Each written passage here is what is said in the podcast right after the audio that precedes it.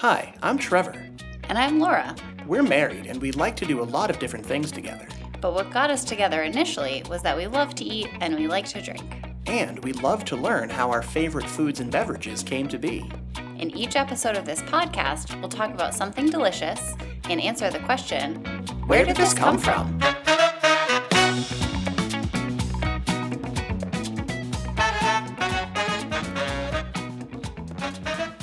So I guess the first thing we should do is probably address the 45 pound gorilla in the room. We've had a week. We've had quite a week. We have. That was that was like two days ago. That was that was 48 hours ago. So uh, stop being cryptic. Laura and I got a dog. We adopted a dog. Sweet little eight month old Stevie Little Stevie, girl Stevie, as in Nicks and or Budd. From Schitt's are a Schitt's. Creek fan. Um, she's a real sweetie. Stevie the podcast pup. Yes. Um, we're working on training with her. She's got she's she's really smart. She's too smart. She's, like, too too smart, smart. for us for our ability to. She dog right anticipates um like our commands ahead of time. So Yeah. She'll just like get the treat. So we're we're working through things. But it's very exciting. We're super happy. is, yeah. Stevie's happy. Yeah, She's, uh, she's a wonderful adjusting. little, wonderful little rescue dog adjusting to uh, life in our house. yes. Uh, so if you hear some clicking and clacking or growling or barking in this episode, it's because we now have a dog in our house, which we haven't had for previous episodes. Uh, a couple other things I want to talk about. Is this is our 15th episode wow. of season one. We've been doing this for 15 weeks. 15 weeks more than that actually because we started recording be- a few Ahead weeks before Yeah, we that's true. before we started the season uh, and i'm happy to say we've got picked up for a second season All right. by ourselves um, so there's going to be we're going to wrap up 20 episodes in season one we're going to take some time for ourselves around the holidays uh, and then we'll be back with a with a second season in the in the wintertime yes. So stay tuned. very exciting. Gonna be some great topics in season two. A lot of really fun guests we have on the books already too. Um, I cannot believe that Thanksgiving is on Thursday. Me either. I mean, I know It'll it's be on, a weird I know it's on Thursday since it's always on a Thursday, but I mean, literally in three days. This coming this Thursday. Thursday, which is wild to me. I know. This year is flying by. On that note, welcome back everybody to another episode of Where Did This Come From?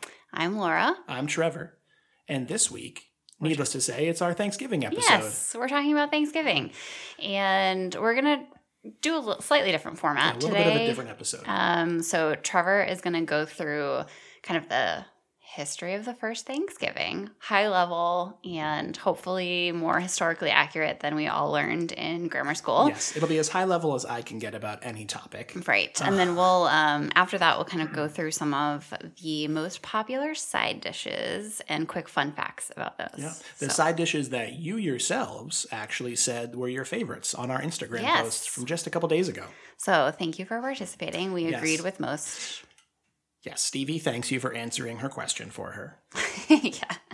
And if you're wondering if we're going to exploit our cute, adorable dog in a lot of our podcast posts, Probably. the answer is yes. Mm-hmm. We probably will. We will do that. So, like Laura said, to get things started, I'm going to be going into the history of Thanksgiving. And we said this a second ago, but I mean the true history, which isn't always as shiny as we were taught growing up, as we've, you know, discovered about a lot of things in researching topics for the first season. So in September 1620, a small ship called the Mayflower, as we all know, left Plymouth, England, carrying 102 passengers. And these folks were seeking a, a new home where they could freely practice their faith and they also had other individuals on board who were not of the same religion necessarily, uh, but they were lured in by the promise of prosperity and having the ability to own land in the New World, which was a, harder thing for that probably class of person to do in England at the time. Right. Now, this crossing lasted 66 days. Ugh. I know, over two months, horrible. and it was brutal. Cramped quarters, rough seas, really, really bad weather, uh, and a lot of illness made this far less than ideal for most of these people. Yeah. How many people made it? Uh, most of them actually made it. I didn't. What I didn't uncover is how many people died on the voyage here. Oh, okay. But you'll see a little bit of something, something in a minute. so, six, 66 days later, I think it was November 11th, um, they arrived near the tip of Cape Cod at what is now Provincetown, which, if you haven't been, beautiful place, literally right on the tip of Cape Cod. Uh, but this was much farther north uh, than their intended destination, which was the mouth of the Hudson River. Oh, So they missed it by They overshot that quite a bit. a little bit. Quite a bit. Uh, so they hovered around there for about a month, five weeks. So they stayed in Provincetown. And then they crossed Massachusetts Bay, which, if you're looking at a map, is the northern part of Cape Cod. So that kind of crescent Mhm. part from P. Town, yeah, across to where they landed, which is in, as we all know, Plymouth. So they took off from Plymouth and they landed in Plymouth. Plymouth. Super creative on Super the naming, creative. guys. um, now they obviously they named it New Plymouth at the time, uh, but since it's it's since changed to just Plymouth, Massachusetts. It's so funny. They're like crossing the seas to go to this brand new place. They had 66 days to think of a new name. and they could not think of anything else besides where they just left. We'll call it Plymouth. anyway, um, so the Pilgrims, as they're now commonly known, we all learned we called them the Pilgrims growing up. Uh, this is where they began establishing their village in Plymouth, Massachusetts, right by Plymouth Rock hmm and Plymouth Plantation. Now we know them as Pilgrims, but they didn't call themselves Pilgrims. Um, but they were literally religious pilgrims escaping persecution. So that's what they've become known as throughout history. Hmm. Oh, historically, Yeah. yeah. They were actually called separatists, Oh. is what they called themselves. So, quick backstory into these folks. So, when King Henry VIII broke off from the Catholic Church, and I say broke off, he was excommunicated for divorcing and killing his wives, hmm uh, he created the Anglican faith, or otherwise known as the Church of England. And over the years, probably like 70, 80 years, uh, Puritans broke off from that group. So Mhm. they were, you know, an off an offshoot of the Anglican faith, um, because they thought that the Church of England didn't veer far enough from the Catholic Church's teachings. Interesting. And we've read a lot about Puritans. I Mhm. think Nathaniel Hawthorne was an author. He wrote a lot about Puritans. Puritans were the ones that we always hear about in the witch trials of Salem. right. The separatists were even more fundamentalist than the Puritans Oh, were, Great. which is saying something. right. Um, so they were the ones that came over, and we now know them as the Pilgrims. Mm. And since it was illegal for them to practice a faith that wasn't Church of England, that's why they, they packed up and, and shipped out to the New World. Yeah. So they could be super strict in their religion. yeah, super strict and fun, fun, fun. right. Uh, they got theirs though. So throughout that first winter, which was brutal, Brutal. Yeah. brutal, brutal, most of the colonists actually remained on board the ship because they didn't really they hadn't settled any land yet. Right. They didn't build. They hadn't built any Yeah. structures. Or So you're in a, a, ship that's not weatherproofed oh my gosh. in a New England horrible. winter on the water. I'm cold just thinking about. That. So that. they suffered from exposure, Yeah. scurvy, and outbreaks of a lot of different contagious diseases. Wow. that they brought with them, obviously. But Yeah. so you asked the question earlier 102 set sail. Only half of the Mayflower's original passengers and crew lived to see that first spring. Okay. Yeah. So 50 ish wow. survived. Wow. And the remaining settlers, they're like, oh, let's get off this freaking boat finally. They moved Yeah. ashore uh, and they received an astonishing visit um, from an Abenaki uh, tribesman, indigenous person, Native American. I'm going to end up using the term a couple different ways throughout the episode, um, who greeted them very warmly in English. Wow. How how did that happen? So that must have blown their minds, first of all. yeah. Or maybe not because they were like everyone speaks English. Everyone speaks 'cause- English. Yeah. Um, several days later, that uh, Abenaki man returned with another Native American who we all know by the name of Squanto. Mm, okay. So we all think Squanto was the first one to greet them. to greet them. Yeah. Squanto was a fascinating character, and I wish we had time to go into this, but that's someone else's job on someone else's podcast. Yeah. So Squanto was a member of the Patuxet tribe who had been kidnapped by an English sea captain, Ugh. yeah, and sold into slavery. Ugh. He then escaped enslavement and escaped to London, where he then returned to North America on an exploratory expedition. So Oh he gosh. he got yeah he was brought to to Europe somewhere, right. sold into slavery, escaped, got to London, and then got And was back able to to where come he back. came from. That's kind of amazing. So he was the one who brought English. As far as I With can tell, he's the one who brought English to the, the local tribes of the area. okay. So that's probably how the Abenaki learned English. Wow. Um, also, the Pilgrims weren't the first Englishmen to come to North America. either. right. Right. That's fascinating. Yeah, I definitely never learned that I didn't in either. school. Yeah, I didn't either. I was always wondering how they communicated with each other. Right. And it was apparently very easily by Yeah. just talking to one Wow. another. So Squanto taught the pilgrims, um, who were weakened heavily by that winter malnutrition, illness. He taught them how to cultivate corn, um, extract sap from maple trees, hmm uh, catch fish in the rivers, and also, most importantly, avoid the poisonous plants of the area because they were probably just trying to eat whatever they could get Eat their hands anything, on. yeah. He also helped the settlers um, form an alliance with another tribe called the Wampanoag, Mhm. um, which we've heard the name of growing up Mhm. here. Um, and that alliance would endure for more than 50 years from Oh. that point. And That's like sadly, longer than yeah, you'd think, I right? anticipated. it remains one of the, the sole examples of true harmony existing between European colonists and indigenous people of North America. Just for those 50 years. Pretty much, yeah. And that kind of that specific alliance of the Mm. Wampanoag and the, the European settlers. Wow. So in November 1621, after their first um, successful corn harvest for the Pilgrims, Governor of Massachusetts Bay Colony William Bradford organized a celebratory feast and invited a group of the uh, Native American allies from across different tribes, uh, including the Wampanoag chief Massasoit, another name we've heard growing up around this area. Mhm. Now, this is what's remembered as America's quote unquote first Thanksgiving. But the pilgrims themselves probably didn't use the term at the time. Right. Um, the festival lasted for three days, too. Oh, so it was like it was like a harvest festival. It was mostly a harvest festival. Um, now, no record exists of the first Thanksgiving's exact menu, but much of what we know about what happened at that first Thanksgiving actually comes from pilgrim chronicler Edward Winslow, who wrote, and I'll quote, and I'll, I cut out some of this because it was You're very paraphrasing. long. Uh, I'm not paraphrasing. I'm, this is verbatim, but I cut out like certain pieces of it. Excuse me.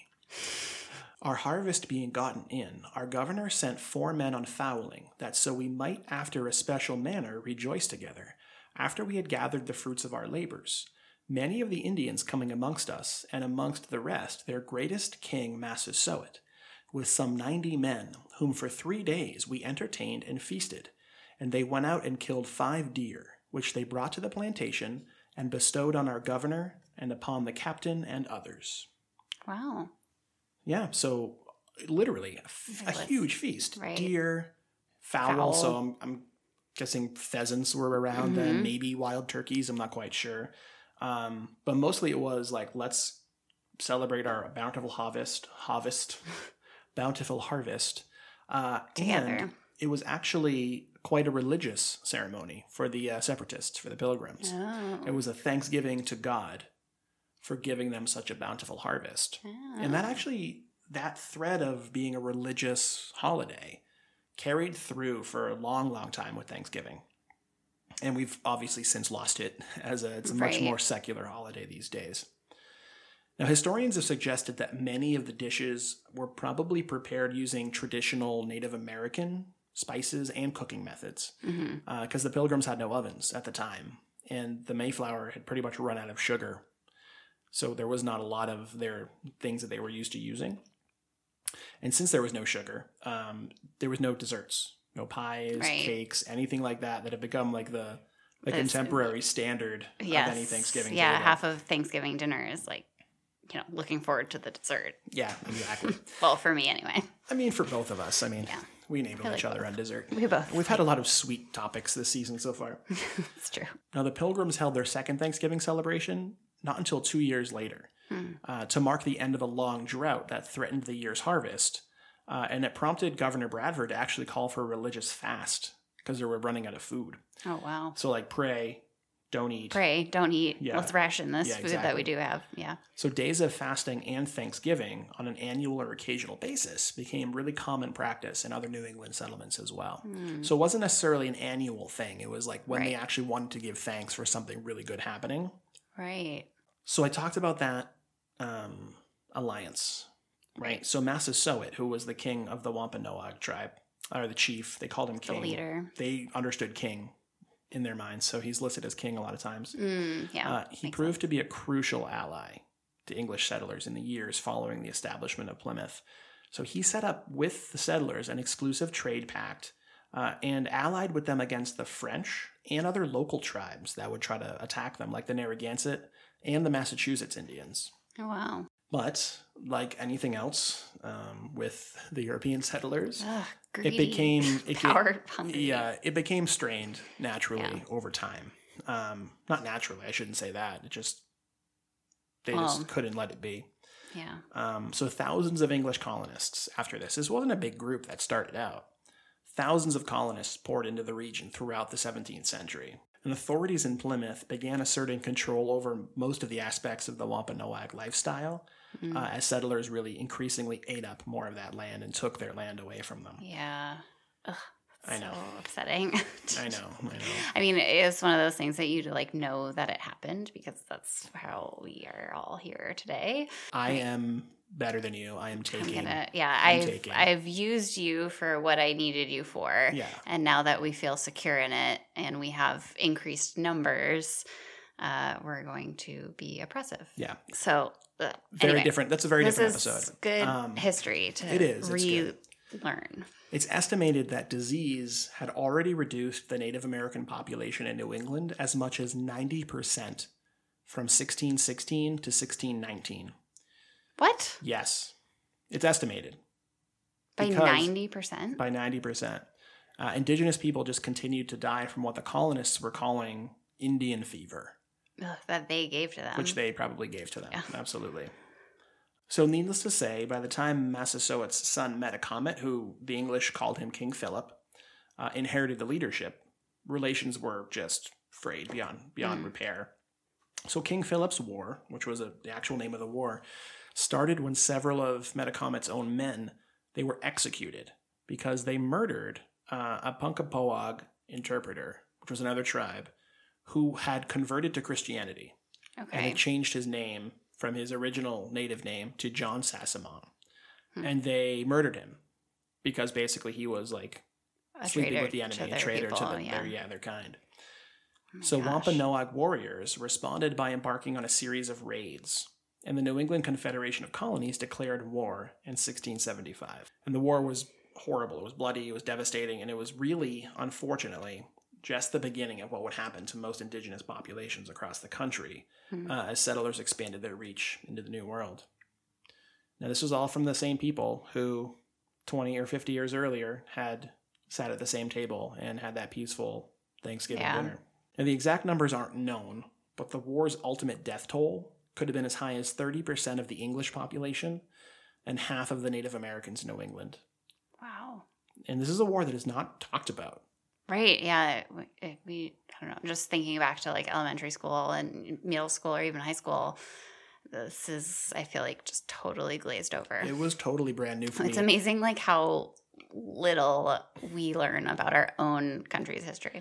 And our own state Yeah. that we live in right now. So, obviously, because of a lot of the true history of Thanksgiving and the people involved in creating it, uh, some Native Americans and many others actually take issue with how the Thanksgiving story is presented to the American public, especially to school children, which it's changing a little bit over time. Yeah. Now, in their view, the traditional narrative paints a deceptively sunny portrait of, of the, uh, the relations between the pilgrims and the. Wampanoag people. Yeah, um, and it you know masks the long history of really bloody conflict between Native Americans and European settlers Yeah. that resulted in the deaths of tens of thousands of people Yeah. on both sides, but Right. mostly on the Native side. Yeah. Well, I guess like if for our purposes of like enjoying the meal, if you just look at the records of the first Thanksgiving, it was peaceful. Which is really what we learned. It just It all was. went to hell like afterwards. Now, for more than two centuries from that point on, days of Thanksgiving were celebrated by individual colonies, states, on different days at different times. Um, it became a thing, but it was never really a. Anytime they needed to fast and Yeah. give thanks. yeah, not even necessarily fast, but like they wanted to have like a holiday to give thanks for Mhm. something great that happened. Um, it was no thread of like, this is Thanksgiving. Right. But in 1827, uh, the noted magazine editor and writer Sarah Josepha Hale, who wrote lots and lots of stuff, but most famously, she wrote the nursery rhyme, Mary Had a Little Lamb, Hmm. launched into a campaign to establish Thanksgiving as a federal holiday. And this took 36 years. She published numerous editorials, sent tons of letters to governors, senators, multiple presidents over that period of time, and lots of other politicians, which earned her the nickname Mother of Thanksgiving. Ah, okay. Why was she so passionate about I don't having know. this honestly. holiday recognized? I'm not sure, to be totally honest with you. I didn't find it. It was more of like a footnote. Right. Um, I thought it was interesting that it was the author of Mary Had a Little Lamb, Yeah. but it wasn't until 1863, uh, right in the middle of the Civil War, that uh, President Lincoln, Abraham Lincoln obviously, proclaimed a National Thanksgiving Day to be held each November. Mm, And he did this as an attempt to try to bring people back together. right. Uh, Yeah. it took a couple more years at that point still for the war to end, unfortunately. Right. And he actually scheduled Thanksgiving for the final Thursday in November.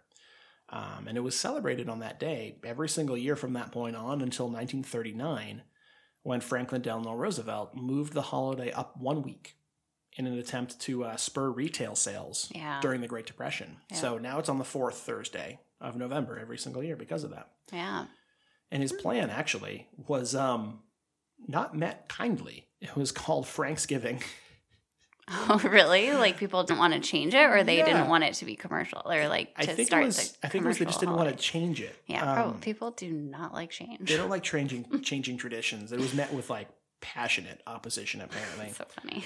So really, that is the start of Thanksgiving Yeah. becoming tied with Christmas, Right. Essentially, Yeah. and that's where the real big commercialization of the Christmas season really Started. started. Was when Roosevelt moved the holiday up by a week Right. So you can really focus on on sales. buying all those presents. I mean, say what you want about it. I mean, he brought the country out of the depression, Right. That and Yeah. World War II. but- And I honestly do really like starting to decorate for Christmas after Thanksgiving. And yeah, I know. I don't know.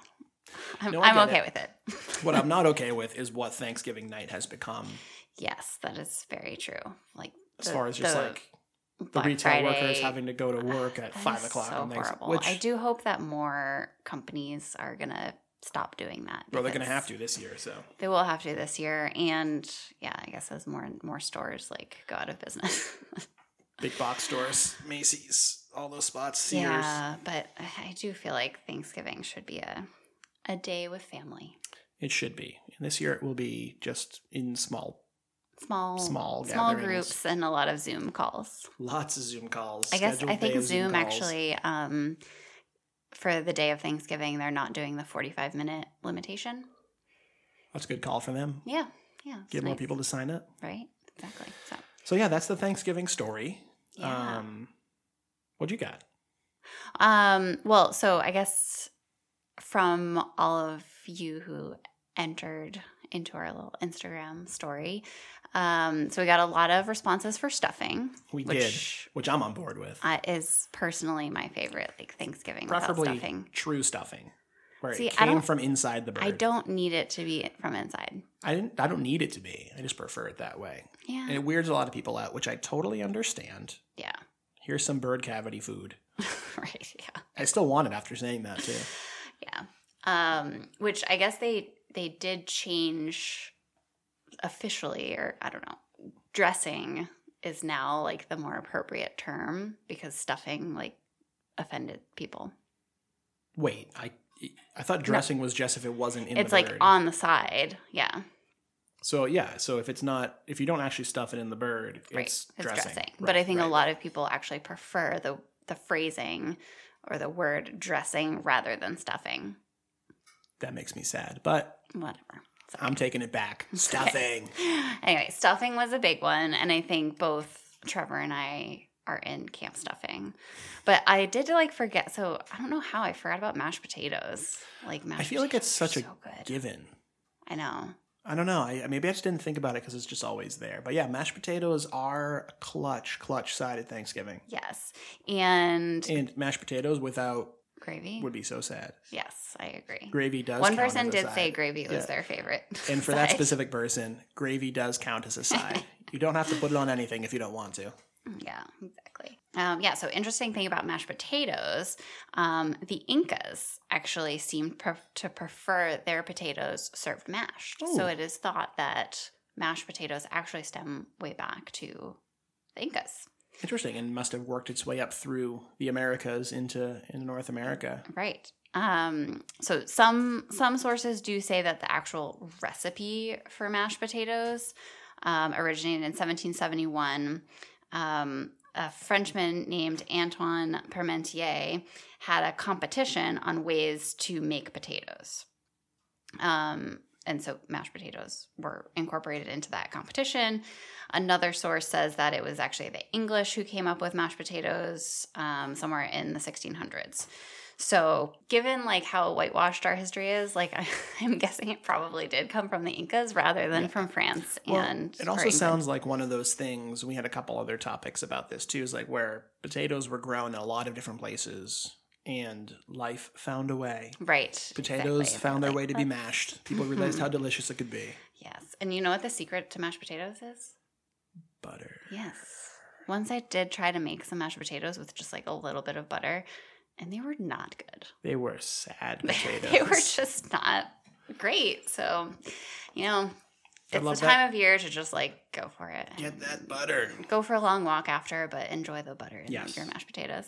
One other thing about stuffing. So, stuffing is kind of um, has been around for a really long time. Stuffing came about er, in like the second century BC. Um, and so a chef named Apicus created a cookbook entitled Apicus de Coquinaria.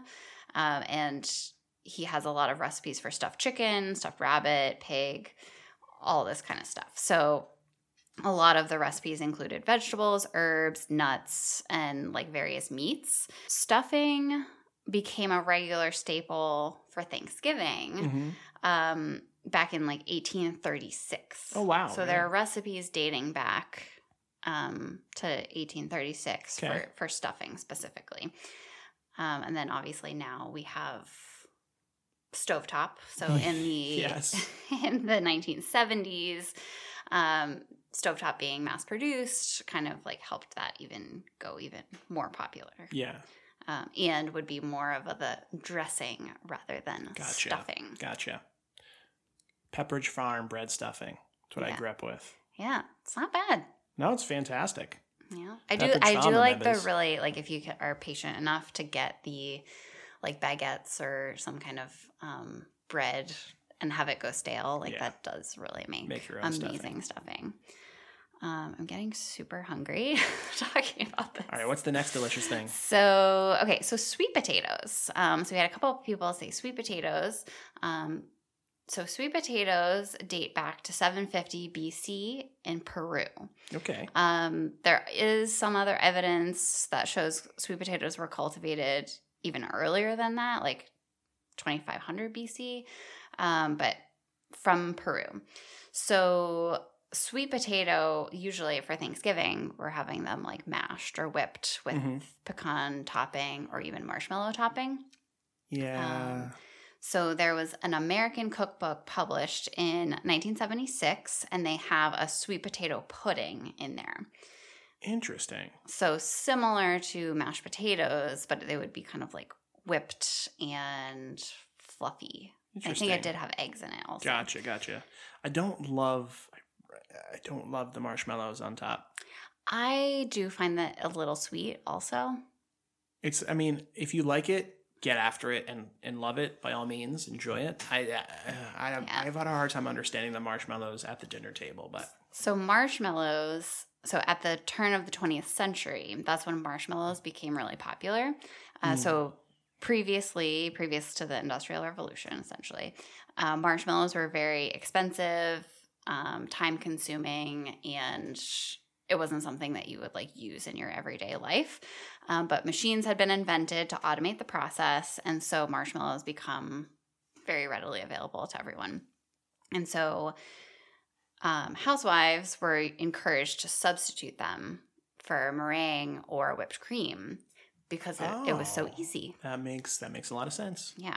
Cranberries. So cranberry is one of those interesting ones that it potentially like could have been at the first Thanksgiving. Really? Potentially. I mean, we don't know. It's fun um, to pretend. yeah. So I do find the cranberry sauce like very important to the meal. It's very cleansing, strangely it kind enough. of is. It's like tart and fresh Mhm. against all this like heavy buttery food. Quick, quick survey: canned or homemade? I like homemade. I like both. They serve a different purpose. I feel. Yeah. When I was younger, I loved the can, and I would just love like the slice. You know, like you get it out of the can, you just slice it up. There's also something about the sound of it coming sliding, sliding out of the can into the bowl in the perfect can shape, no less. Yeah, I think the canned is better for day after sandwiches could, I could appreciate that. because you I can just- slice it. I really like the texture of the homemade cranberry sauce and like a little orange zest. Yeah, it's more like a chutney. It's, it's a chutney, yes. Um, but cranberries are one of the few Native American fruits. Uh, so, along with grapes and blueberries. Um, And you mean that they are native to America? yes. Yes. Yes. I want to clarify that. Yes. Sorry, that is a good, good, good point. And specifically, cranberries in like the part of the country we're in, actually. Exactly, in New England. But okay, so um, early Americans and Native Americans, the people, um, would eat cranberries regularly and sometimes like dried cranberries, so they would keep. Um, Like craisins are that old? Not the Yeah. brand name, obviously, but like cra- I didn't even think of that. Um, and it was usually eaten with gamier meats, so like turkey, goose, etc. Mm. Yeah, so there are reports of original Native American cranberry sauce recipes that date back to the 17th century. Um, but- and that does include like cranberry plus sugar. Mhm. And obviously, they didn't have the sugar until the colonists came Right, over. right. Um, They so- were they were tapping maple trees though. I wonder Oh, if they that's were true. That's true. Yeah, maybe it wasn't granulated sugar. Yeah. Um, yes. And then also, so cranberries could have very well kind of like been around. Um, Well, they were for- definitely around. for the first Thanksgiving to be to be eaten. Uh, the other thing that is also Native American in its origins is wild rice. Really? So wild rice, rice native stuffing. to the country. So probably not so much in New England, yeah. um, but in northern Minnesota, there is a tribe that called the Ojibwe tribe, um, and they have been harvesting wild rice for like centuries. And actually, Wow. you can you can actually buy wild rice um, from this location, White Earth Reservation. cool. And so, again, that's just kind of an interesting thing. Like we Mhm. could have had a wild rice stuffing dating way back. Wow, that is really interesting. Yeah. No, and I do like wild rice stuffing. That has Yes. like some like sausage and Yeah. celery and all that good stuff. Delicious. All the stuffing. All basically any stuffing is great. I know. I, This is like us talking about mustard. I know. Nine- all the different kinds. and this is 19 minutes of stuffing. um, so, fun fact: What do you think is the most popular dessert for Thanksgiving? What do I think? Hmm. The most popular Thanksgiving dessert. I'm going to go out on a limb and say pumpkin pie. You are correct. Am I really? Yes, pumpkin pie I'm actually across the U.S. surprised. I know. I didn't think a lot of people liked that I pumpkin know. pie. Maybe it's like they don't, but I'm good for one slice a year. I, I just am so much more interested in other types of pie. I'm very pie centric. I have deep pie needs. Um, but yeah, so uh, across the U.S., pumpkin pie is the most popular. There are varying preferences um, depending on the geography. So Pecan pie pecan pie is very popular in the South. makes sense. and apple pie is very popular, like beating pe- um, beating um, Pumpkin. pumpkin pie. Thank you, beating pumpkin pie. So apple pie in, in like the Northeast okay. and pecan pie in the South, but Right. across the entire country, Wow. pumpkin is numero uno. So yeah, that's those are our quick fun facts about all the side dishes. Excellent. Um, now that sounds delicious. All of that sounds delicious. I know. I'm actually really excited. Which one eat. was the most um, upvoted one, if you will? What was the most mentioned one out Um, of everyone's responses? most mentioned was stuffing. it was stuffing. Yeah, Mhm. I think I saw a few. I mean, it must have been a close follow with the sweet potatoes. Yeah, there were a few sweet potatoes. Oh, you know which one I didn't mention, and I also didn't research anything on fun facts is green bean casserole, Oh, yeah, which in my family huge. is a big one. Yes, on Irene's green bean casserole. Yes. Invented by the Campbell Soup Corporation, I would imagine. I In know. cahoots with French's fried onions. Yeah, I don't know what it is about like the. It's three ingredients. I know it's so good, So easy. Delicious. Amazing. Uh, I had a few resources for my Okay. bit. So I used predominantly almost the entire of what I talked about was from history.com, Mhm. a wonderful resource there. Uh, believe it or not, businessinsider.com Hmm. gave a lot of good insights, uh, and plimoth.org. Awesome. Yeah. Uh, my fun fact research went to uh, foodandwine.com, npr.org, marketbasketfoods.com, uh, and a little blog called fourpoundsflour.com. Ooh, four pounds flour. Yeah. Sounds fun. Great. So yeah, that's that's it for the that's it for the episode this week, everybody. Great. yeah. Um, Thanks for the history lesson, Trev. Because yes, well, I kind of forgot slash didn't know a lot of that. So I didn't either. Honestly, it was really Yeah. interesting to read some of it. It was some of it was a downer, so I apologize if I got Yeah, some. I know. But it's a wonderful week ahead of us, everybody. It's a great holiday coming up. Uh, I would I would ask that you wish Laura and I luck with our our new companion Stevie. Uh, we're still learning, um, so if anyone has any dog tips, feel free to DM us in, uh, in us. Instagram. Which leads me to my next point. Please follow us on Instagram at Where Did This Come From underscore Pod. Weekly posts, uh, Wine Facts Wednesdays when we're not getting a new dog uh, in the house. last week we were try to stay quiet. try to stay consistent with some of that stuff. Uh, please rate, review, and subscribe on uh, on your favorite podcast platforms as well. And most importantly, have a wonderful and safe Thanksgiving. Stay well. Be healthy. um, and enjoy all of the delicious food that you'll have on Thursday. And we'll see you next week on another episode of Where Did This Come From? Gabo, gabo.